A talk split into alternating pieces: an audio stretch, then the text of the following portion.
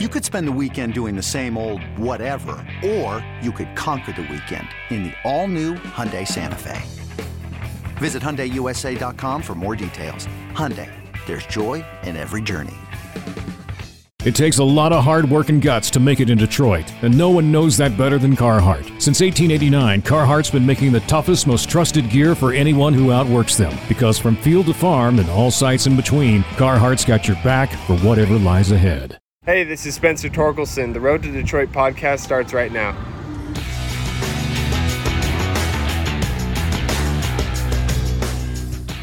Here's your host, Dan Hasty.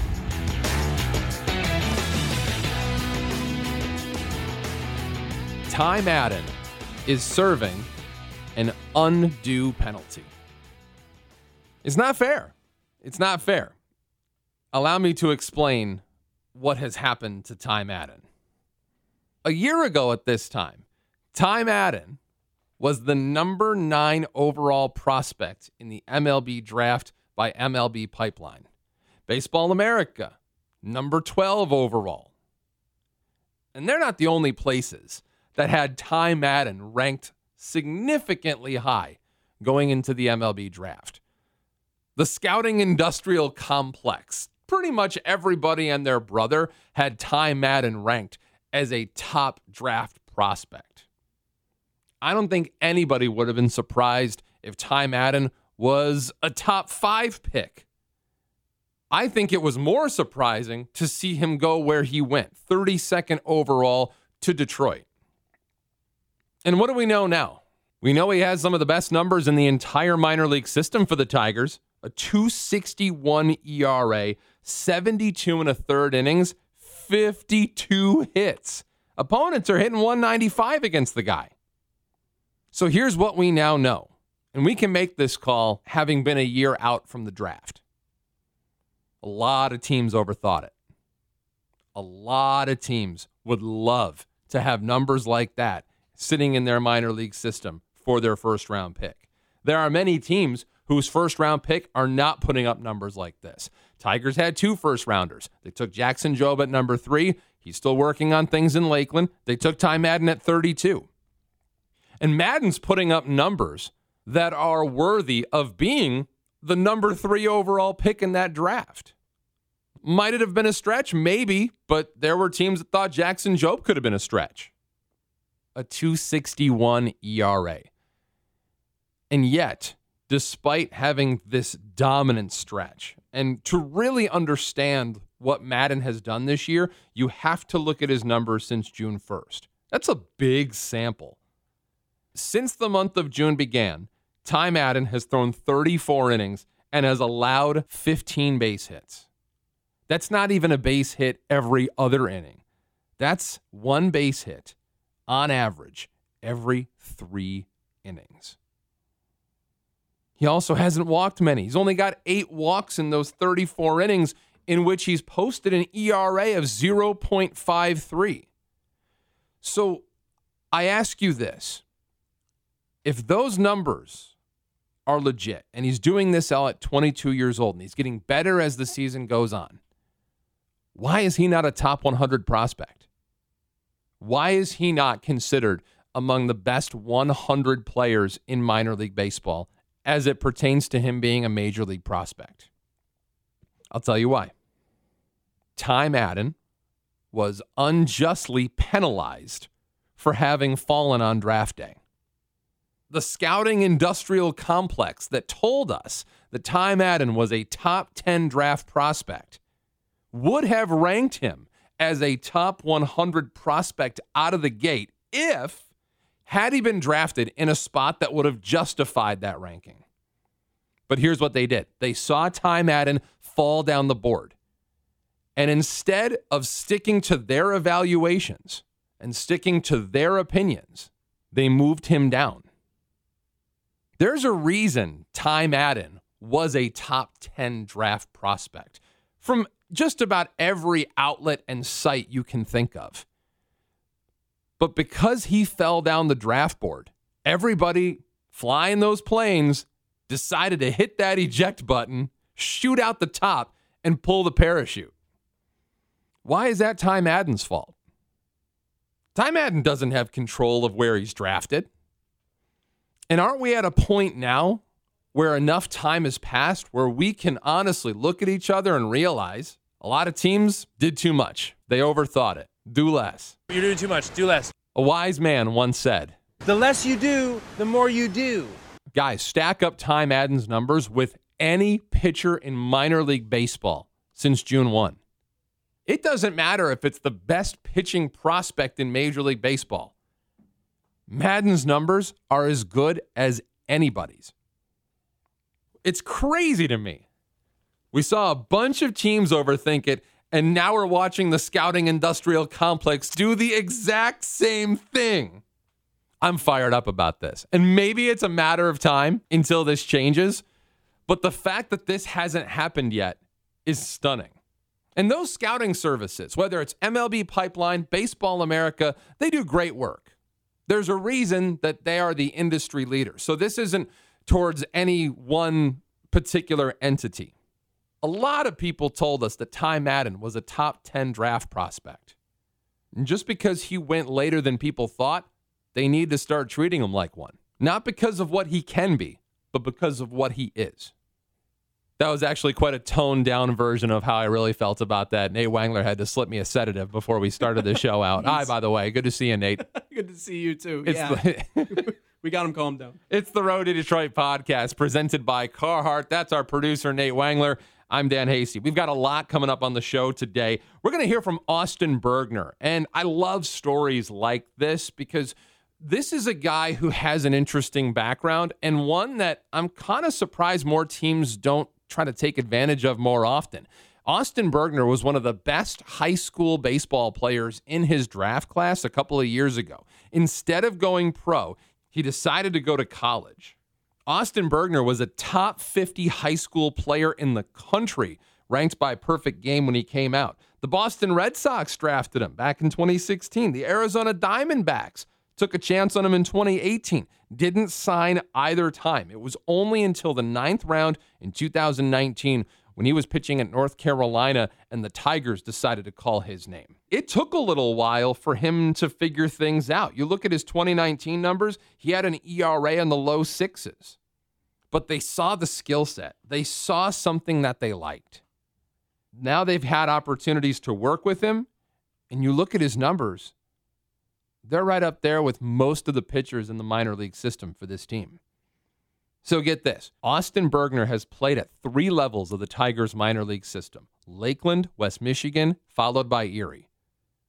And in each of those three stops, Austin Bergner has lowered his ERA. In Lakeland, 444. In West Michigan, 290.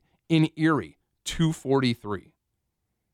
And it makes you think maybe it's worthwhile to take a shot on the once dominant high school player who went to the college ranks and had to figure things out the hard way. What we want to know about is what happened after being drafted to this point here today. Because Austin Bergner is not the same pitcher now as he was the day he was drafted. Not even close. Did they have to break him down to build him back up? Did they have to completely go into the workshop and reinvent him as a pitcher? Only one person knows that. It's Austin Bergner. He'll join us coming up here on the road to Detroit. We'll also be joined by the radio voice of the Erie Seawolves. Greg Gania stops by to give us a state of the Seawolves. Let's get into the news. You know, we were sitting here stumping for Ty Madden to be a top 100 prospect, and very quietly, Wilmer Flores just snuck in the side door so Bill Lumbergh didn't see him. The Tigers, who have Riley Greene currently sitting as the number one prospect in Major League Baseball, and I want to talk about that in a moment as well. They now have three players sitting in the top 100. They should have four, but currently they have three. Greene's at number one. Jackson Jobe is a top 100 prospect. Depending on where you look, that number tends to vary. And Baseball America has placed Wilmer Flores at number 93. Wilmer! We saw it at the very beginning of the season in West Michigan. Downright electricity from Wilmer Flores. We knew that we were looking at something special, and now the scouting industrial complex is starting to realize that. So, congratulations to Wilmer Flores, who is going to take his catcher in double A with him to LA. Dylan Dingler and Wilmer Flores are going to the MLB Futures game. That'll be in Los Angeles at Dodger Stadium. Congratulations to both Dylan Dingler and Wilmer Flores. Wilmer Flores' stats this season, pretty good. He's hitting 253, 12 home runs, 48. Oh, sorry, that's the wrong Wilmer Flores. Let's look at the Wilmer Flores from Erie. So, 3 and 2 this year, a 254 ERA, 39 innings, 36 hits, 50 strikeouts. So, the astronomical strikeout rate is not quite what it was in West Michigan, but it's still pretty good. And it's nothing to take lightly. I'm really looking forward to watching Wilmer Flores in the futures game. And to think about the fact that we really weren't talking about Wilmer Flores a whole lot six months ago, to know that that guy, somebody who was not drafted in 2020, there was only a five round draft, there was value to be had. The Tigers clearly struck gold here. And a lot of teams, the good teams, they find value in situations like that. If it's only a five round draft, it's almost essential to find a big time prospect.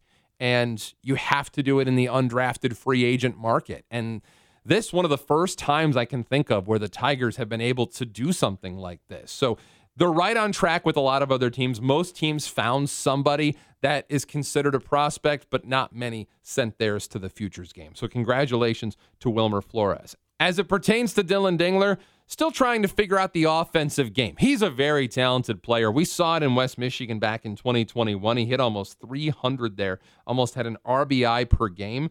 But the jump from high A to double A, that's the hardest jump in the minor league system. And it's not the first time that a catcher has taken a little bit longer to develop. There's a lot of nuance involved with that responsibility. It's not just an offensive responsibility, it's also the defensive side. There's a reason that catchers always go on to become managers. It's because they have a lot to think about, a lot to learn, and a lot to be in charge of. So Dylan Dingler, he's only hitting 240 in Erie right now but I think with him, like any catcher, you have to give him a little more time. Some time that he'll get in the MLB futures game. So, congratulations to him. There's not many catchers going to the futures game.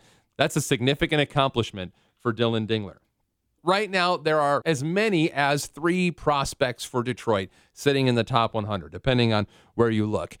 And we had some questions about Riley Greene and how this works because he's currently Major League Baseball's top prospect. He is the number one prospect in Major League Baseball. And you might be saying, okay, well, how does that work? He's in the major leagues right now. So here's the cutoff that considers you a rookie rather than a prospect.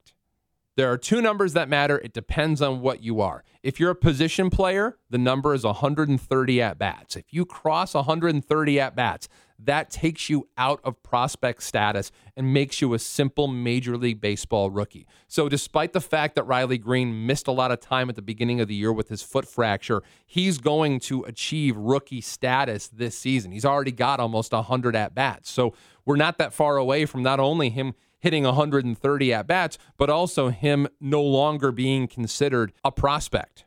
He's officially a major leaguer now. We've pushed that boat out into the lake and now we're just going to let it float into the sea. Meanwhile, if you're a pitcher, it's 50 innings pitched in the major leagues. So if you go over 50, and this was the case actually a couple of years ago when Casey Mize had just broken in the major leagues, when Tarik Skubal had just broken in the major leagues, those guys hadn't pitched the 50 innings required to make them rookies, to make them no longer considered to be prospects. So they actually sat in the pool as prospects for a little bit longer. And that was part of the reason that you saw the Tigers have a farm system that was ranked in the top five because they had Mize and Skubal and Manning and Greene and Paredes and Dingler.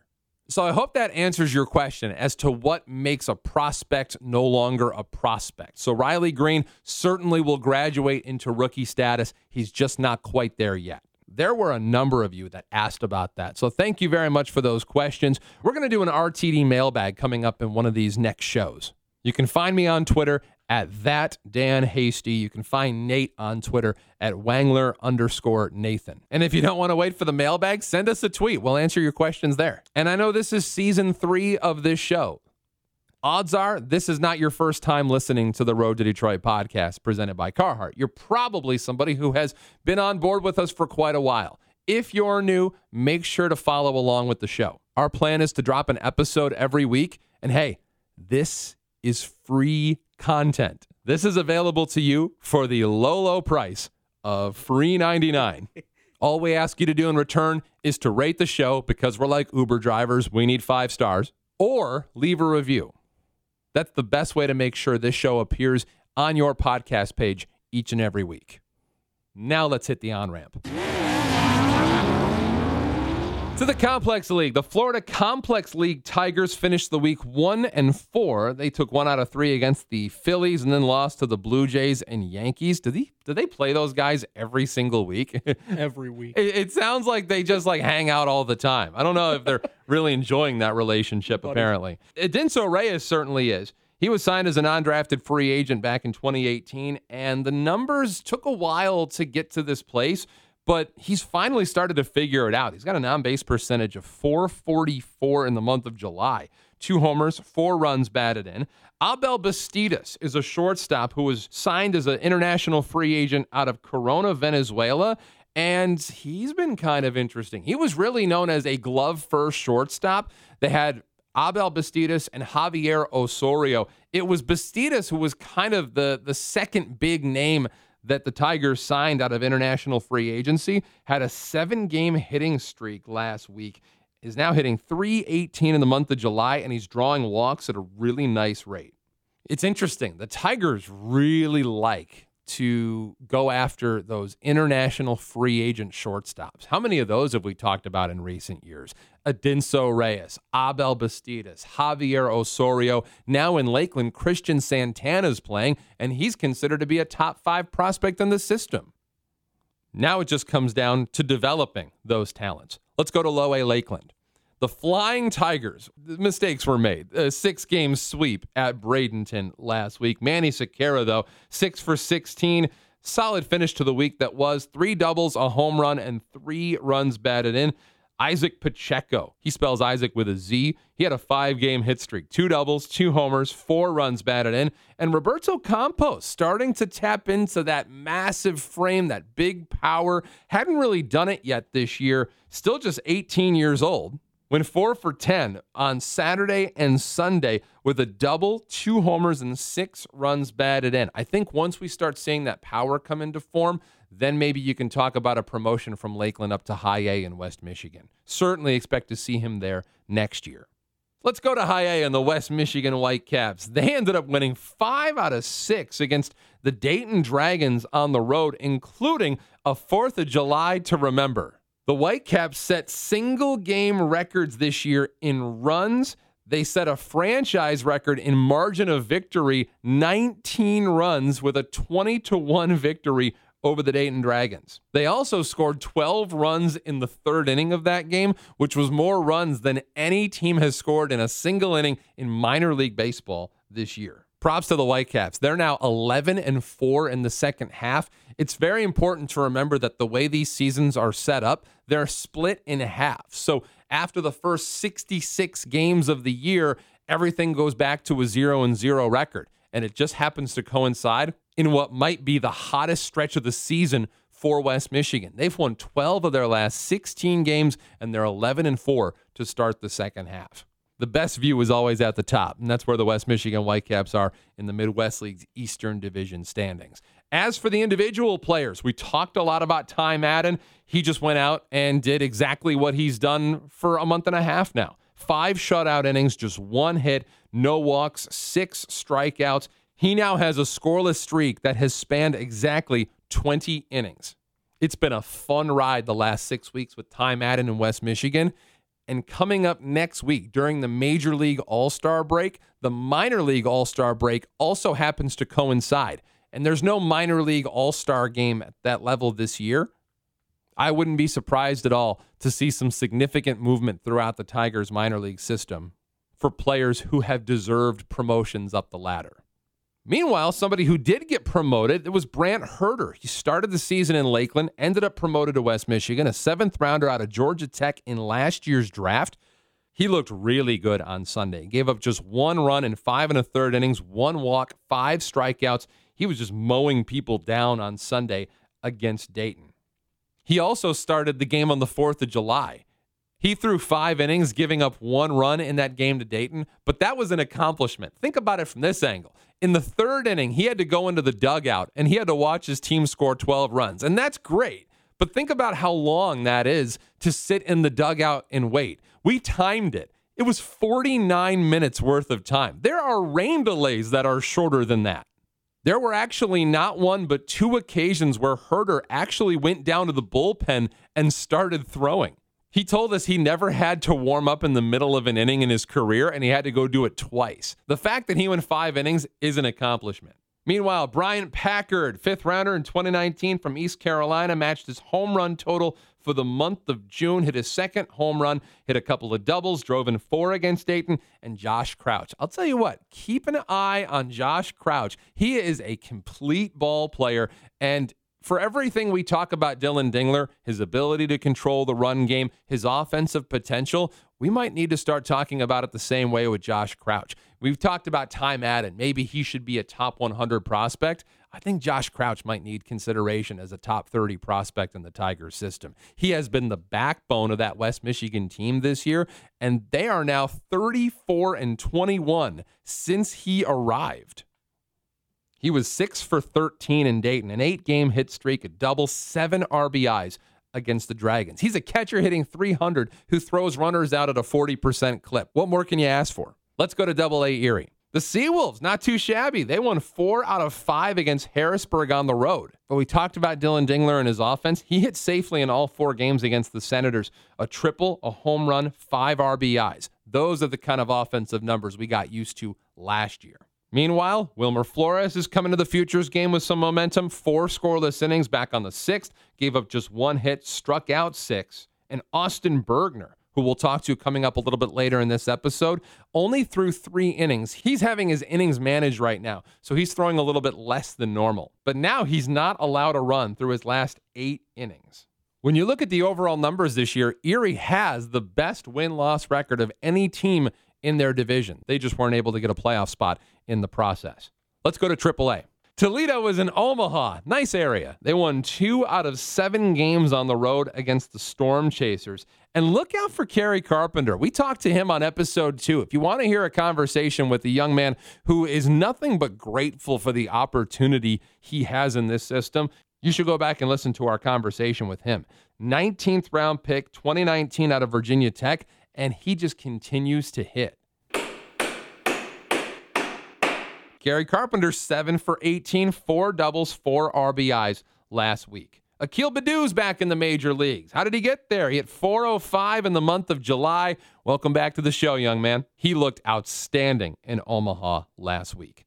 That's a look at the on ramp. We'll have best in class coming up in just a little bit. But for now, we talked to the young man who was the big high school prospect who worked his way into the college ranks. The Tigers scooped him up in the ninth round, and now he's turned himself into a top 30 Tigers prospect.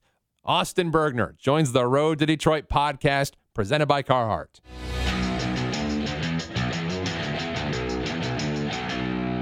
The Road to Detroit podcast continues. Well, it is not easy to get better at every level of the minor league system as you progress. Few people have done it, and one of them joins us now. Austin Bergner, who's a Tigers top 30 prospect. Numbers have been outstanding in double A Erie this year, which is not easy in that ballpark. Austin, thank you very much for joining us. Of course, Dan. Thanks for having me on. How are you throwing up a 243 ERA in that bandbox out there in Erie? um, I think the biggest factor was in the beginning of the season, you know, making adjustments and learning that what I was doing in spring training was good enough to make the double A roster, but not good enough to be where I wanted during the season. So uh, just getting to work as soon as we got out here because there were some things I needed to work on with my lower half and strengthening my arm and improving my arsenal as well. Kind of, I, I, could name a list of like 10 things that uh, we've been working on. It's just been pitch execution and just, you know, managing, managing everything at a, at a higher level. You know, it, it requires you to do that at this level in double A. 10 different things to work on. How do you compartmentalize? Because you can't work on everything between starts, right? I think the biggest thing is just staying where your feet are and you know trying to go out there every day uh, with like for stretch and for your throwing session and just trying to pick something that's simple and something that you can get better at that day instead of working at you know looking at couple days down the road or a couple weeks down the road at the whole picture you know it's hard to see improvement when you're focused on the end product and what's going to happen when i improve these things instead of just staying where your feet are and getting better a little bit every day. Let me spit your numbers back to you so last year you start in Lakeland, you have a 444 ERA. You finished the season in West Michigan with a 290 ERA. Now you're at 243 at the time we're having this conversation in double A. How are you getting that ERA lower and lower as you climb up the chain? I, I think it comes down to just consistency. Uh, I was the biggest separator that allowed me to be a part of the conversation. Like you said, how I snuck into being a ranked prospect um, coming from you know the Tigers org where no one had really heard about me. I think being consistent, man, that's that's the easiest answer I can give you because last year, you know, I'd have a I'd have a good outing and then just focus on the few things that day that you that you want to improve with the opposing team you're going to face that week. Yeah, you had an interesting college career. You went to North Carolina, but before that, you were drafted by the Red Sox in 2016. And then while you were at UNC, you were drafted by the Diamondbacks. So, talk to me about deciding not to sign then and why it was right when it was the Tigers in 2019. Um, I think it was just because I left. I left Omaha in 2018 with a little bit of a bitter taste in my mouth, and knowing that we were going to have another really good team the following year. Um, you know, knowing that I was still draft eligible my junior year and things wouldn't really change, I was willing to just kind of roll the dice and be like, all right, well, I, I want to go back because I want to be with with a team like that again and have the experience of going to Omaha. And then also just knowing that I felt or feeling like I could go out there and have a better year. Um, clearly, that's that's not what happened if you go look at like statistically speaking, but um, I felt like I still at the end of the day made the right choice. It was it was a pretty special three years at UNC you're definitely not the same pitcher now as you were the day you left UNC. What are the margins that Austin Bergner has gotten better at? Like, wh- where have you capitalized since that time? I think it comes down to having um, the the coaching that we've had in the Tigers and all the guys that I've worked with in the last couple years, just allowing me to focus on the things that I needed to focus on, right? The things that were going to make my arsenal better versus me going out there and trying to be the same pitcher that I was in college because I wasn't looking to do that. Obviously, I wasn't satisfied with that guy. Um, so I feel like every year, you know, I just I got more and more focused on the things that were more important. You know, in college, you can have one good off-speed pitch, and if you command that and have a a plus fastball, you can get guys out with that, but that's not the case in pro ball. Um, and I learned that quickly in in low A that um, you know if you're not commanding the ball, you're you're going to get hit around. So the biggest thing for me was just being able to go out there consistently and and have command and and be able to have confidence in my arsenal because I knew guys were helping me between my starts to make my stuff better you were a pretty big time high school baseball prospect. I know that the Red Sox drafted you. I know it was late in that particular draft, but I mean, you were a top 50 player at the high school level at your last year of high school. So, how tempting was it to sign once the Red Sox picked you, or was it already a kind of a, a handshake agreement that you were going to college regardless? It, yeah, it was a it was already decided. I, I didn't officially announce with like a letter. I know some guys do that um, to let everyone know that they're going to college, but I um, I communicated with my with my um, advisor at the time, right before they're your agent with uh, Boras and that team, and it, it came down to just did I want to go play college or did I want to go play pro? And I felt like I wanted to go play in the World Series in Omaha and go to my dream school. I'd always wanted to go to North Carolina so that was pretty set in stone. I also had a, a, little bit of an injury my senior year, so that really like solidified the decision. It was like, well, I'm not going to enter the draft with a with an arm that's not healthy. So I wanted to go to college and just get better. When you've been drafted multiple times by multiple teams, and then you get to that point where you're saying, okay, when I get drafted, if I get drafted, I will sign this time around Did you think it was going to be Detroit? Did you have a feeling it could be Arizona again or Boston again? Who did you see as a possibility outside of Detroit? Or did you see Detroit at that point in time? I actually didn't. A lot of guys, um, that conversation comes up pretty casually in the last couple years, and just talking with guys and throughout the organization. I was not. I don't remember communicating with the Tigers at all in pre-draft meetings, and even in high school, I, I don't remember the Tigers being at, at my games. If they were, that I didn't. I didn't know the scouts or any uh, scouting directors or anything like that. Um, so it was it was surprising to be drafted by the Tigers, but I was obviously um, I wasn't in the position to be really negotiating, you know, a whole lot with how I pitched in college. So that day, it was more of like a just being happy with the fact that I got drafted and the Tigers obviously care about me and are interested in me. So let's go to work. You know, it, it didn't really matter who was picking me at that point. It was more so about I'm just ready to go. I'm just ready to go to pro ball and start my career. I mean, at one point you were a 38th round pick. Granted, you knew you're not going to sign. Then you were a 32nd round pick, and then you go up to the ninth round. So you have to know that the Tigers like you. Did they give you an idea as to what they liked at the time?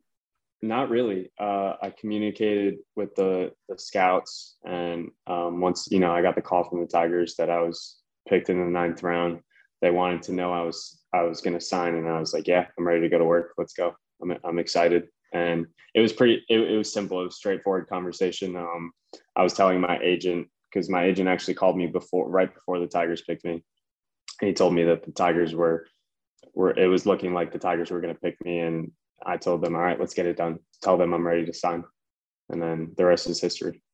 So how does that work? I mean, was that your first phone call on draft day, or were there other teams that were saying, "Hey, will you do it for this?" Like, look, what's the process there? I mean, maybe that's all handled by your advisor, and maybe it only gets to you when it gets concrete. But what was that process like for you?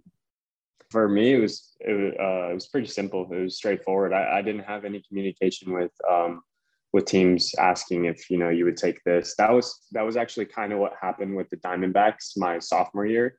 They communicated with me through our stat analyst guy that we had at UNC that actually worked for them in the summer. So he texted me on night two of the draft and he's like, Hey, the Diamondbacks want to know if you'll take this amount of money.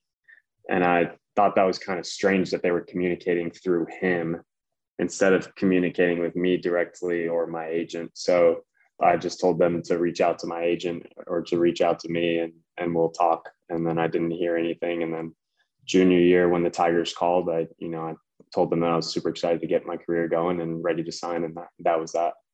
Has your advisor now turned into an agent? Are you still with the Boras company? Yes. What role do they play with you throughout the course of your minor league trajectory as you work your way up? Are they helping you get additional training during the off season? Like what kind of resources are they providing to guys like you? They have two facilities that you can train at.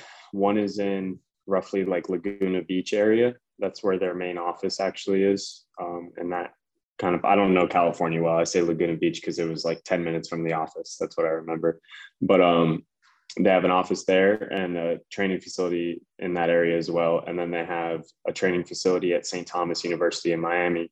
So um, they've helped me a lot just because they, um, you know, with them, it's everything is about the player. It's not about them. And so I've communicated with them since I signed, like about what my off season looks like, what are your opinions on this? What do you think I need to improve?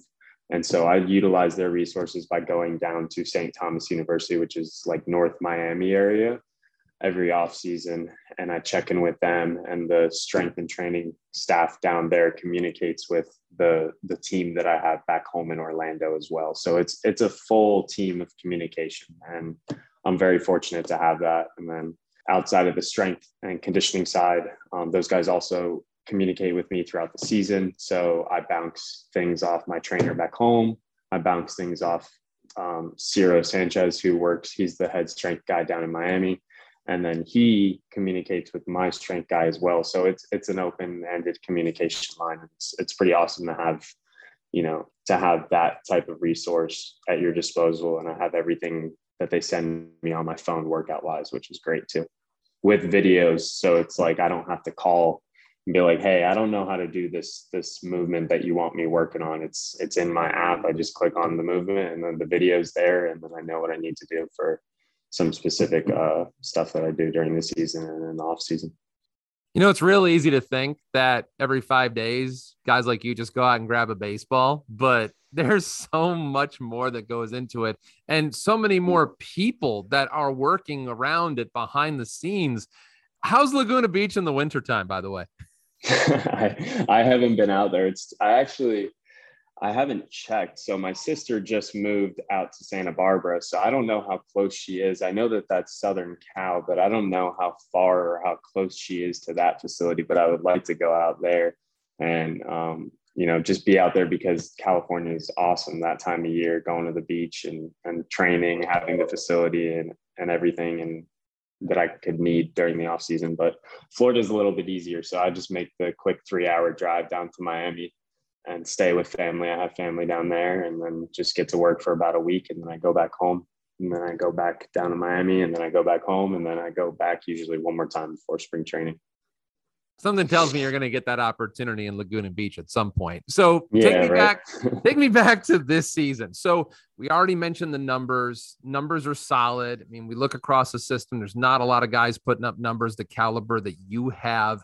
So what do you want to do the rest of the way this season? I assume you're happy with where things are at to a point. Nobody's ever totally happy. So Mhm. what do you Totally. want to get out of the last two months of the season? I think it comes down to what we talked about earlier, right? Just being consistent, as simple as that sounds, right? I mean, just being able to limit damage when you're not having a great outing, being able to go out there with the confidence that you don't have your best stuff and you're still going to compete for five, six innings and get guys out. And it's pretty easy um, here. We have a great group of guys, and I've always thrived off that that team atmosphere, which I'm sure you you can pick that up on. You know, my decision to go to Carolina and to stay there for a third year. Um, when you you know, there's something about special teams, and I think we we have that here, and it's very uncommon, you know, because pro ball is very up and down. Guys get called up, guys get called down, and there's not always a set team. But um, my goal is to just keep going out there and being consistent, and it's it's easy because it's it's just fun, and I'm going out there just trying to compete with the guys that are behind me, knowing that you know I got some pretty pretty good ball players behind me making some great plays. I feel like there's a lot of pitchers in the system that would look at your numbers and say, that's consistent, all right. But it just goes to show that we all expect a little bit more out of ourselves. Just for all the stat heads out there, what's your fastball topping out at this year? This year it's down, so that's something uh, that I told you. Like I had the like ten things or so to work on. My fastball velo at the beginning of the year was around 89 to 91, which is a a pretty big tick down from last year. Um, starting in Lakeland, I was pretty much 94, 96 every outing out of the bullpen. And then um, started to really tap into what I need to be doing these last couple weeks. And I started to see a little bit of a tick in the right direction. My velo this pat, the last two outings were back um, up a little bit. I was 92 to 93 versus, you know, being just happy to touch 92 once or twice. Um, and it just comes down to just putting in the right work. Well, if you're putting up numbers like that, throwing at that velo, that's really exciting. And the Exactly. idea that what you can be when you add those ticks back to your fastball, there's a lot of reasons to be excited about Austin Bergner. Austin, I can't thank you enough for doing this. This has been really enlightening. It's always good to catch up with you and to hear because I feel like you process the game in a way that people will appreciate. And the fact that the numbers have gotten better, every level you've jumped is just icing on the cake. Dan, I wanted to leave you with uh, one more thing since I didn't uh, touch on this earlier. The biggest separator in the last three years for me has been growing my mental game. Um, and I shouldn't be mentioning that last, but I've been working with Dr. Wood a lot and having uh, conversations with Brian Peterson. I'm sure you've had plenty with Brian as well, just in passing. The guy's awesome. And just being able to have guys like that in our organization definitely makes a huge difference for the guys that utilize those resources. Um, I spent a lot of time with Dr. Wood during spring training and you know, I could have very easily went into the beginning of the season very nervous and very, you know, afraid of what's to happen because I'm throwing as hard as I was throwing in ninth grade. You know, like that's just not. I haven't thrown that slow in forever, and being able to have my mind sharper than my body and going out there and just executing based on the work that I put in with Dr. Wood, it's it's been a huge difference, and I'm super excited to see him. I, I just had a conversation with him last week and updated him on all the work that we put in and how I've continued to just stick with that and just keep things simple. And I, and I feel a lot more free out there and, and really just allowing my ability to show and I'm not getting in my own way anymore because of my mental, my mental game that I put in with Spencer Wood and the guys in the, the rest of the guys in this organization. That's a big deal. And you can probably mm-hmm. see that with some of your teammates. I mean, we were just talking about Chance Kirby, who's had a great mm-hmm. season in double A. And I mean, I don't know what his fastball looks like right now, but his numbers are as good as they've ever been. Did you have help like this when you were at North Carolina? We, so we, I think my junior year, we had a, we had a, we had someone who got a job in kind of similar role, but she was in charge of the whole athletic department, not, you know, the, the Tigers only or, um, you know, it, it, was just less access to it. And I wasn't as interested in it back then. You know, I had never really been taught anything about the mental game um, up until right in the beginning of college when I started to work with Don Carmen, who's actually uh, he's a guy that uh, Scott has hired under the Boras company, and he's like the head sports psychologist under that um, company. So that's another resource that I have as well. I know that Dr. Spencer Wood has been somebody that actually has gotten shout outs a couple different times on this mm-hmm. podcast mm-hmm. this season. Give me an idea of the biggest mental takeaway that you've had from working with Dr. Wood and how it's helped you go out there and try to compete every fifth day. I could give you a long answer, but I'm going to give you the simple answer. The, the thing that stuck with me the most was a was a was an exercise that he showed me in spring training where it's called a take two, where you separate the physical and the mental versus pitching as a whole. And it makes it a whole lot easier because you can just separate the two and understand what you want to work on that's physical, but then what you want to work on mental instead of everything just being physical. So that when you're out there on the mound, you're not thinking about physical. You don't want to be thinking about your mechanics when you're on the mound. You want to be working on your mental just as much so that you know what you need to improve and what you do well so that you can rely on that when you get punched in the mouth in a big situation. Compartmentalizing. That's important yes, stuff. So keep up the good work. Thanks so much for joining us. Talk to you soon. Thanks for reaching out, Dan. Thanks for your time. That is Austin Bergner here on the road to Detroit. And now it's time for best in class. Of all the players in the Tigers minor league system, this one made the most noise. Boom! Now the one two pitch. Check swing. Did he go too far? Yes, he did. Strike three. Slider down to nowhere close, and Veoheen couldn't hold up. Strikeout number two for Madden. Two more scoreless innings for Ty here on Saturday. Ty Madden trying to end the fourth. He delivers the one two pitch to Matt Nelson. Swing and a miss. Slider on the inner half. Nelson couldn't get to it. A pair of strikeouts finishes the fourth inning for Ty Madden. Yeah, we only spent the first 10 minutes talking about how everyone's done him dirty. Ty Madden is this week's best in class with numbers as good as anybody in the Tigers minor league system. A 261 ERA, a strikeout per inning, and he's not allowing a lot of players to get on base. His hits are down. He's not walking very many, just 52 hits. It's really hard to find anybody who's putting up numbers like Ty Madden. He's this week's best in class, the runaway winner. But there were a lot of good players who had great weeks as well. There were some in Erie. There were more in West Michigan. There's a lot of contenders for the Rose. You know, they have two bachelorettes now, by the way, so they have to give out like double the Rosas. Well, good. That's right. I feel like there were a lot of great options this week. All right, Nate. The winner is Josh Crouch, and don't let the name deceive you because he doesn't stay in that crouch, at least not for long. He throws out runners again at a clip just below 40%. But what's more impressive, Dan, we've talked about this a lot. He gets chances every single night in that lineup. Last year, through just 24 games at Low A Lakeland, he was hitting just 230 with a slugging percentage just above 300 so far this year. It's been the opposite. He's actually exploded at the plate. 313, 400 on base, a 444 slugging percentage for the catcher, not to mention five homers so far on the year for Josh Crouch. So he's been doing a little bit of everything behind the plate for West Michigan. Not only swinging the bat well, but he keeps runners honest. And again, he did that against some of the best running teams in the Midwest League. So congratulations to the catcher this week, Josh Crouch, who I think deserves a spot definitely in the top 30. He's the winner of this week's Rosa. You want to know a number that travels? Doesn't matter what level you are, the minor league system. If you want to look closely to find out what makes a good prospect offensively, look at what they do with runners in scoring position because that's when the chips are down. A lot of guys have empty calorie RBIs, empty calorie home runs when you can hit a blast when your team's down 7 to 3 or when it doesn't necessarily impact the bottom line. But Josh Crouch when he was in Lakeland, he didn't have a lot of opportunities because, frankly, he wasn't there very long.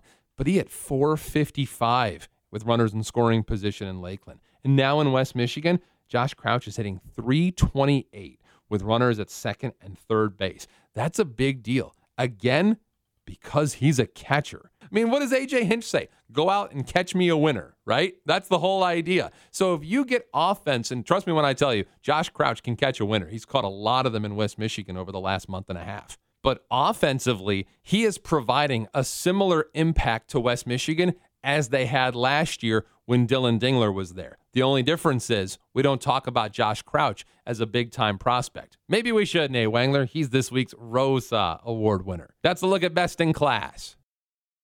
Another day is here, and you're ready for it. What to wear? Check. Breakfast, lunch, and dinner? Check.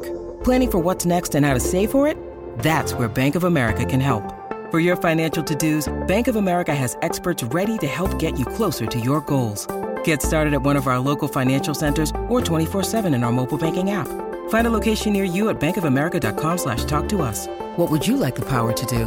Mobile banking requires downloading the app and is only available for select devices. Message and data rates may apply. Bank of America and a member FDIC. When you need mealtime inspiration, it's worth shopping Kroger, where you'll find over 30,000 mouthwatering choices that excite your inner foodie. And no matter what tasty choice you make, you'll enjoy our everyday low prices, plus extra ways to save, like digital coupons worth over $600 each week. You can also save up to $1 off per gallon at the pump with fuel points. More savings and more inspiring flavors make shopping Kroger worth it every time. Kroger, fresh for everyone. Fuel restrictions apply.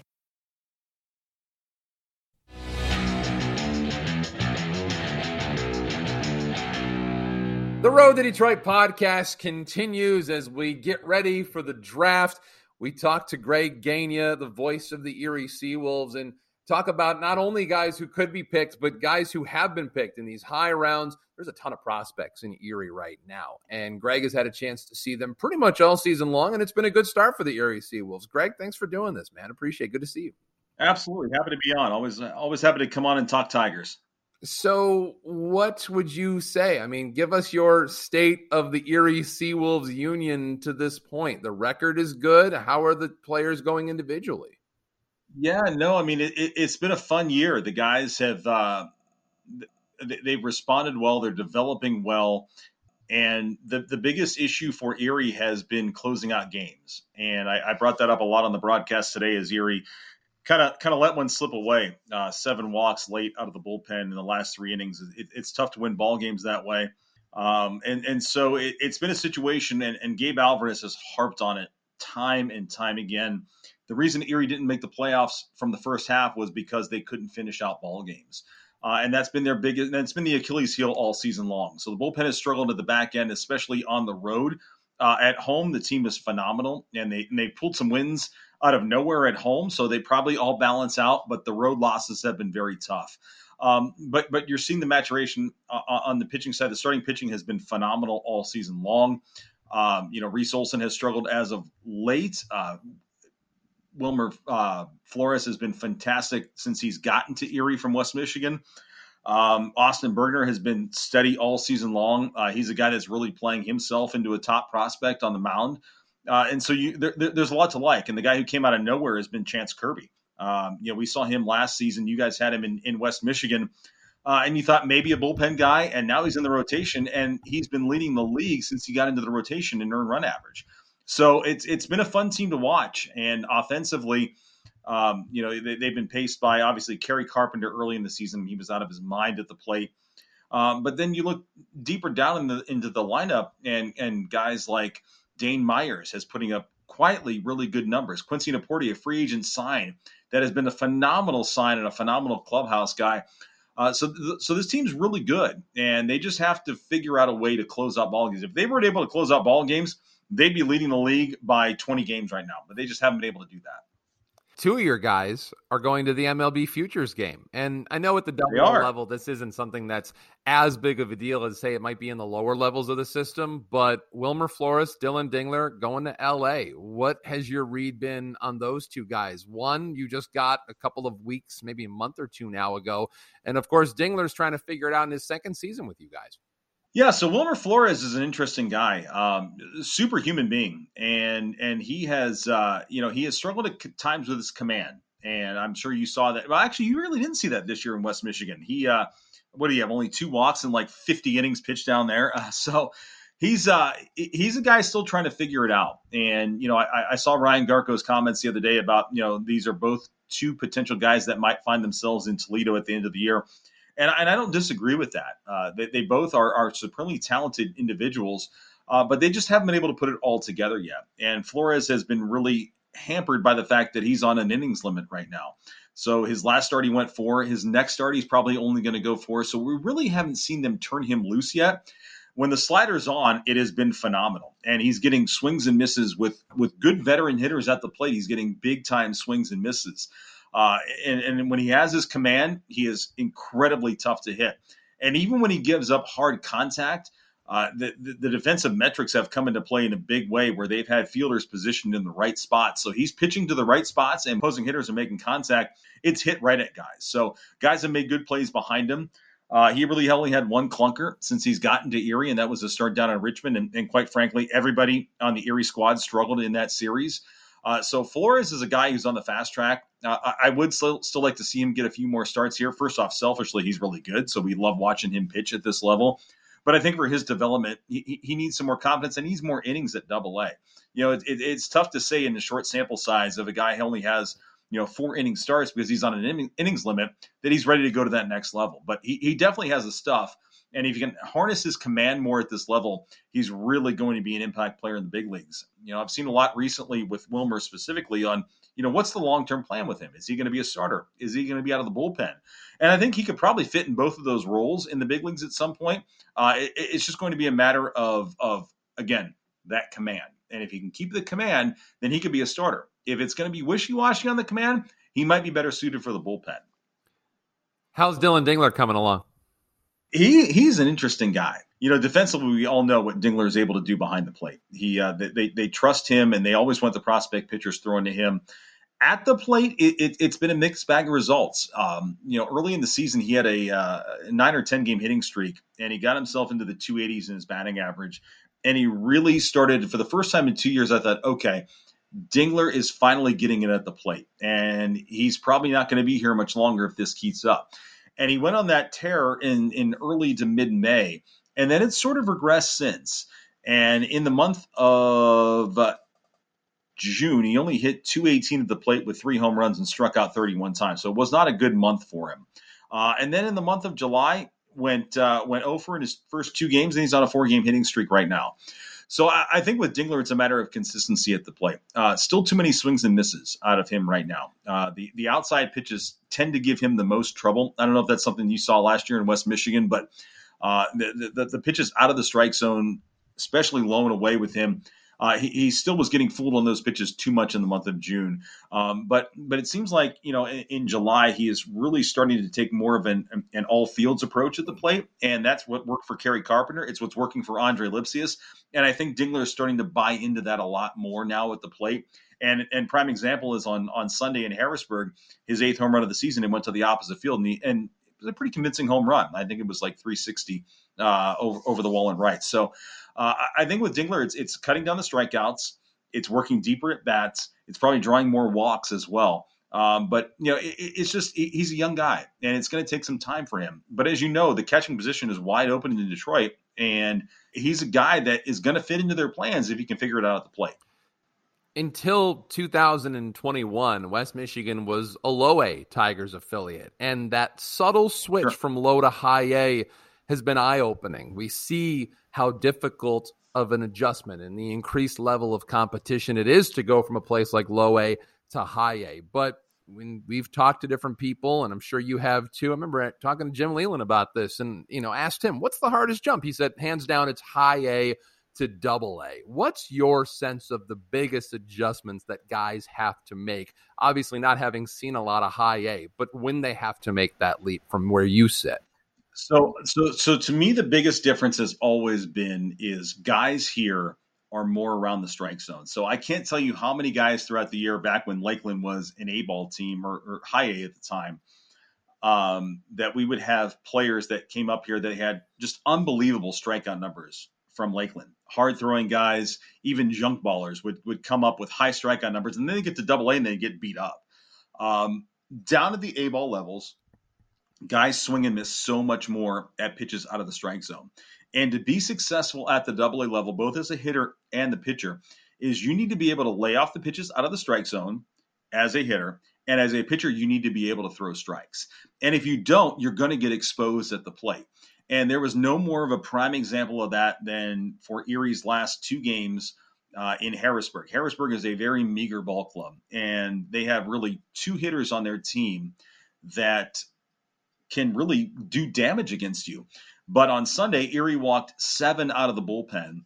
And when you give guys opportunities at this level, when you're walking guys, then that's going to open up the door for those big bats to come through in the clutch. So I think the biggest issue for guys at from from that high A to the double A jump is number one at the plate being able to recognize a strike and not swinging out of the strike zone. And number two for the pitchers is being able to throw those strikes. And guys who figure that out early tend to have success and move up the ranks quickly. Uh, guys who don't end up being in double a for a few years.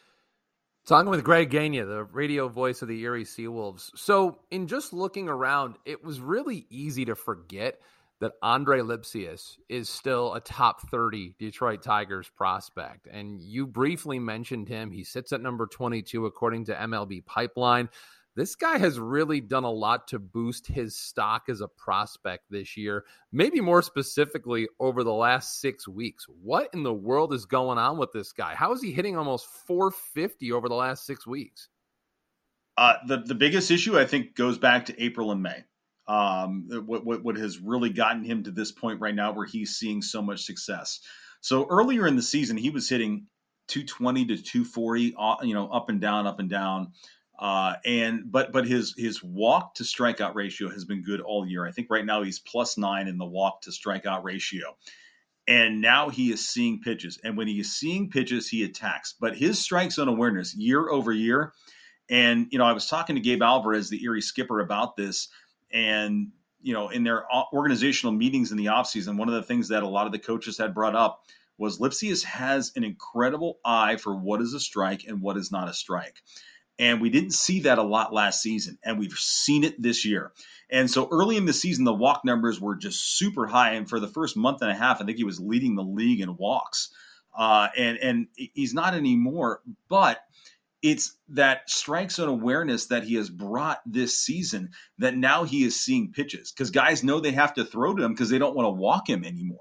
And so now that he's getting pitches to hit, he's attacking and he's using all fields. His center to right center abilities have been great all season long and and that's been the biggest key and one of the things that john murrian has harped on these guys all season long and i think it's really what's gotten carpenter to where he is right now is hitting to all fields and so often young hitters come up to the double a level and they're just pure pull hit guys and that's not going to play when you get up to triple a and the big leagues so if you can make that adjustment in double a then you're on your way and for Lipcius specifically, while he struggled at the plate early in the season, it was that walk to strikeout ratio that I think has really gotten him to where he is right now. Because he works deep counts seemingly every at bat. And we had a game on Sunday where he struck out two times. And I had to actually go back and look. And it had been, uh, you know, it, it, doesn't happen very often. It's like, whoa, wow, Lipsy has struck out twice in the game. And, and it just doesn't happen anymore for him. So we got to talk pitchers, and I want to hear about a couple mm-hmm. guys specifically because your rotation is actually quite strong. And you know, you mentioned the bullpen. It's a pretty stacked rotation. It, it is. And, you know, I think the biggest surprise has probably been Chance Kirby. And I want to hear about what he's done because we saw him for a couple seasons in West Michigan, nowhere near the numbers that he's put up this year a 202 ERA in 18 games. But Austin Bergner's been pretty solid for you all year long. And Reese Olson's strikeout rate is just through the roof. But he's starting to learn some lessons up there. What are you seeing with some of those guys? So with Reese, he's had trouble over his last four starts of keeping the ball in the ballpark. Um, you know, Reese, when he first got to Double A, the command was the biggest issue for him. He was walking too many guys. Um, you know, he he had a three start stretch in, gosh, I want to say it was it was middle to late May where he had a ten strikeout game, an eleven strikeout game, and a nine strikeout game, and I thought, boy, he's on his way to Toledo. There's no doubt in my mind. And then it started to come back to earth a little bit. He had a start. It was four starts ago against Altoona and for the first time in his double A career, I saw him really pitching from behind and not behind in the count. But what I mean by that is just using his secondary pitches as his primary pitches. And it really worked against a very good offense in Altoona. But I just think that over his last few starts, guys are, are, are waiting on that fastball. His command has not quite been there over his last few starts with his secondary pitches. So for him, it's about command. And if he has his command, he can be very effective. But he's just in a real tough spot right now. Uh, and and again, I, I, we're sitting here on July 10th. I thought he would have been in Toledo by now, uh, but his last four starts have proved that he needs some more seasoning at the Double A level. Uh, Austin Bergner, you know, he, he's a guy that's uh, surprised me a little bit. His first few starts weren't great, and now he's just gone out and dominated on the mound ever since. And Chance Kirby, my God, I mean, he has just been incredible whether it be in a bullpen role or whether it be in the starting rotation, Chance has been lights out. And he's got that bulldog mentality on the mound and he just goes after hitters. And that's, I think, what is key. He has figured out that if he goes after guys and trusts his stuff, that he's going to get outs. And that's what we've seen on a chance. You mentioned Austin Bergner, and it's so ironic that the Tigers drafted Tarik Skubal in 2018. And who knows if they found something again in the ninth round with Bergner. But again, you know, 25 years old. This kid was a big time high school prospect, and he got better as the season went on in West Michigan. And then with you guys, he's dropped his ERA by a full run. What makes him possibly able to have this play as he goes farther up? He, he number one, he doesn't give in to hitters. He he attacks the zone very well. Uh, his last two starts, his command has been kind of iffy as well. Um, not not to the level of Olson, um, but he has just he, he's found his confidence on the mound. And as you know, when you have confidence on the mound and you trust your stuff and go after hitters, good things tend to happen. And that's been the case with Austin all season long. Even when he gets in jams, he's not a pitcher that you look at and say, oh, he's going to fold under the pressure. He's a big game type of pitcher, and he goes right after guys. And you know, he, he throws some gutsy pitches at, at, at big time moments, and uh, you know, and that wasn't the case for him in his first three or four starts. But once he started to trust himself that he could get outs at this level. I mean, he will attack with that high fastball when he needs to. He'll throw a changeup when he needs to. And then if he gets to two strikes, a lot of times guys have no chance right now. Uh, so he has really commanded everything well. And, and for him, it, it really plays off the fastball. And when he gets that established early in the game, and he really, when he establishes the inside part of the plate early in the game, hitters have no chance. Something tells me if these games were only six or maybe say seven innings long, Erie's record would be even better than it is so far this season. Oh my goodness, you're not wrong. it has been, uh, you, you, know, I, I, really like the move of uh, of, of Brendan White uh, converting him to a reliever. He, he's shown some really good stuff out of the bullpen in short bursts. Uh, he, he had a tough game the other night, um, but but I, I do think that as time goes on, he's going to develop into a, a, good seventh, eighth inning type of guy. Uh, Gerson Moreno had a really good week. Uh, he's a guy that was once on the Tiger 40 man roster, got hurt, had Tommy John surgery, Last year was really his his kind of first year back from that after losing the season in 2020, uh, and he didn't have great stuff last year. He put up decent numbers. He's made it as high as AAA, uh, but he saved his first three games this week, and it was the first time all season long that Erie has had a pitcher go four times in a six game series. And Harrisburg had the momentum late, and they just got to him today. Um, but you know, he, he he's a guy that uh, that I think probably ends up in Toledo at some point as well. Um, but you know, the bullpen, Zach Houston has shown flashes, And again, he's a guy who missed an entire, really, two seasons because of injury. You guys saw him a bit in West Michigan last year.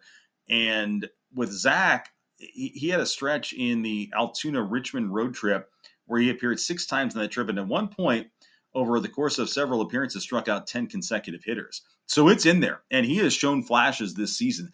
But I think that for him, I think a lot of it is fatigue. And for a guy who who didn't throw for a year, was trying to make his way back last year, I think for him it's just it, it, they they might need to get him some rest. Uh, he, he spent some time on the development list this season, which was probably a good thing for him because when he came off of that, he was very strong. But at times, he just looks like he's got a tired arm. Um, but for Erie, the, the, biggest issue out of the bullpen, it's not been you know hits for runs, it's been the walks, and that's been the biggest Achilles heel all season long against good teams, against bad teams. And you know, if you walk a guy late in the ball game, bad things tend to happen, and that's what's happened for Erie. And despite all that, the best overall record in the Eastern League Southwest so far throughout the course of this season. I know obviously the first half it didn't work out with a playoff spot missing by just one game. Hopefully things are a little bit better in the second half. Greg Gania can't thank you enough, man. This is always really enlightening, and it's super helpful to hear kind of the adjustments that these guys have to make when they go up because this is the hard jump. If you can play in double A, odds are you can play in the major leagues. And, and, quite frankly, even if you don't get to the big leagues, you know, look, I say this all the time, and and you see a lot of these. You see guys that are retreads at the Double A level a lot. And while a guy might not be able to have the talent to make the big leagues, if you can play and you're a good guy in the clubhouse, you're always going to have a job at the double A or triple A level, and that's what's fun. And and you know the bad guys tend to weed themselves out, and the good guys who can play a little bit tend to have jobs. Uh, and and it's uh, it, has been a fun year so far, and Erie's got a really good ball club. And I know there's some arms in West Michigan that are probably going to make their way up. Uh, ho- hopefully, you guys have a few bats in case we lose a few bats up here. Um, but it, but it's been a fun year, and you know, unfortunately, things have not gone uh, according to plan for the big club. Uh, I think there were very high expectations. We all know there were high expectations in the big club this year, and, and, and they're starting to turn things around in Detroit. But you know, so many fans for so many years poo-pooed what was going on in the minor league system, and and things are really looking up. I, I think that's under good leadership under Ryan Garko. Uh, he's brought in very good people. You have a good crop of minor league managers, and I really think that things are, are going in the right direction. And that's what you want to see as an organization because you're only as good as your farm system. And for a lot of years, the farm system was used for trades, and now the farm system is being used to cultivate young talent.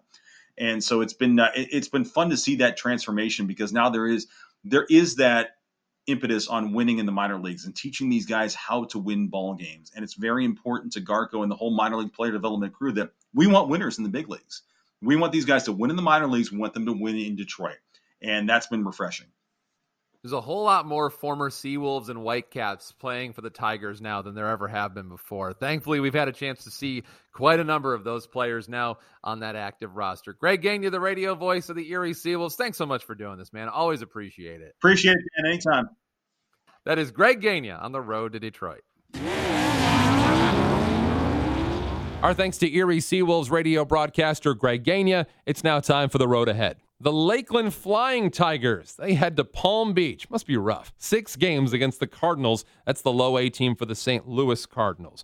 West Michigan, they host the Wisconsin Timber Rattlers for six games. It's a high A affiliate of the Milwaukee Brewers, and Wisconsin has been playing outstanding baseball, just like West Michigan has.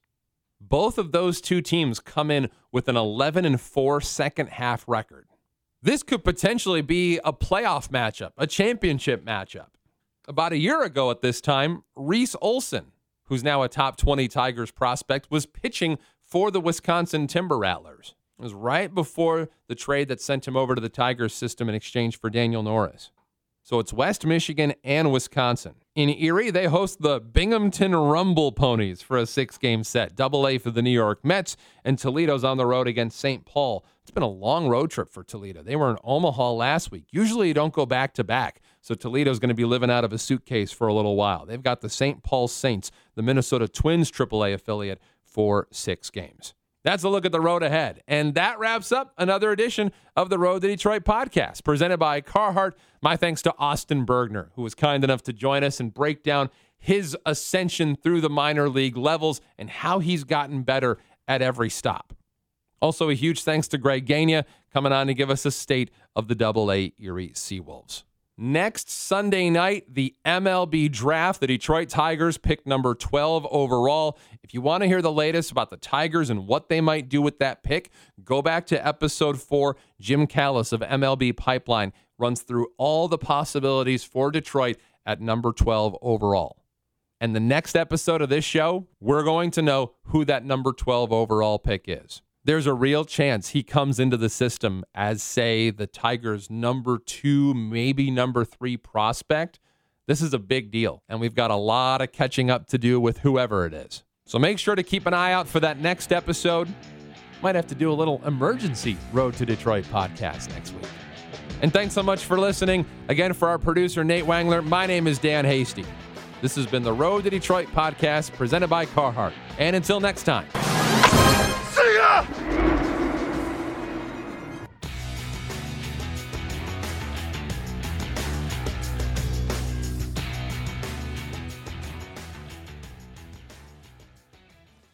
No one's been part of more first days of work than Carhartt. And in the same way rookies have to keep earning respect, Carhartt never stops earning the respect of hardworking people like you. From building rugged gear that's tougher than any first day or worst day of work, to re engineering the classics to outwork the future. Trust your Carhartts to keep doing their job long after you've been doing yours. Since 1889, Carhartt's got your back 24 7. Visit carhartt.com or visit a retail store near you.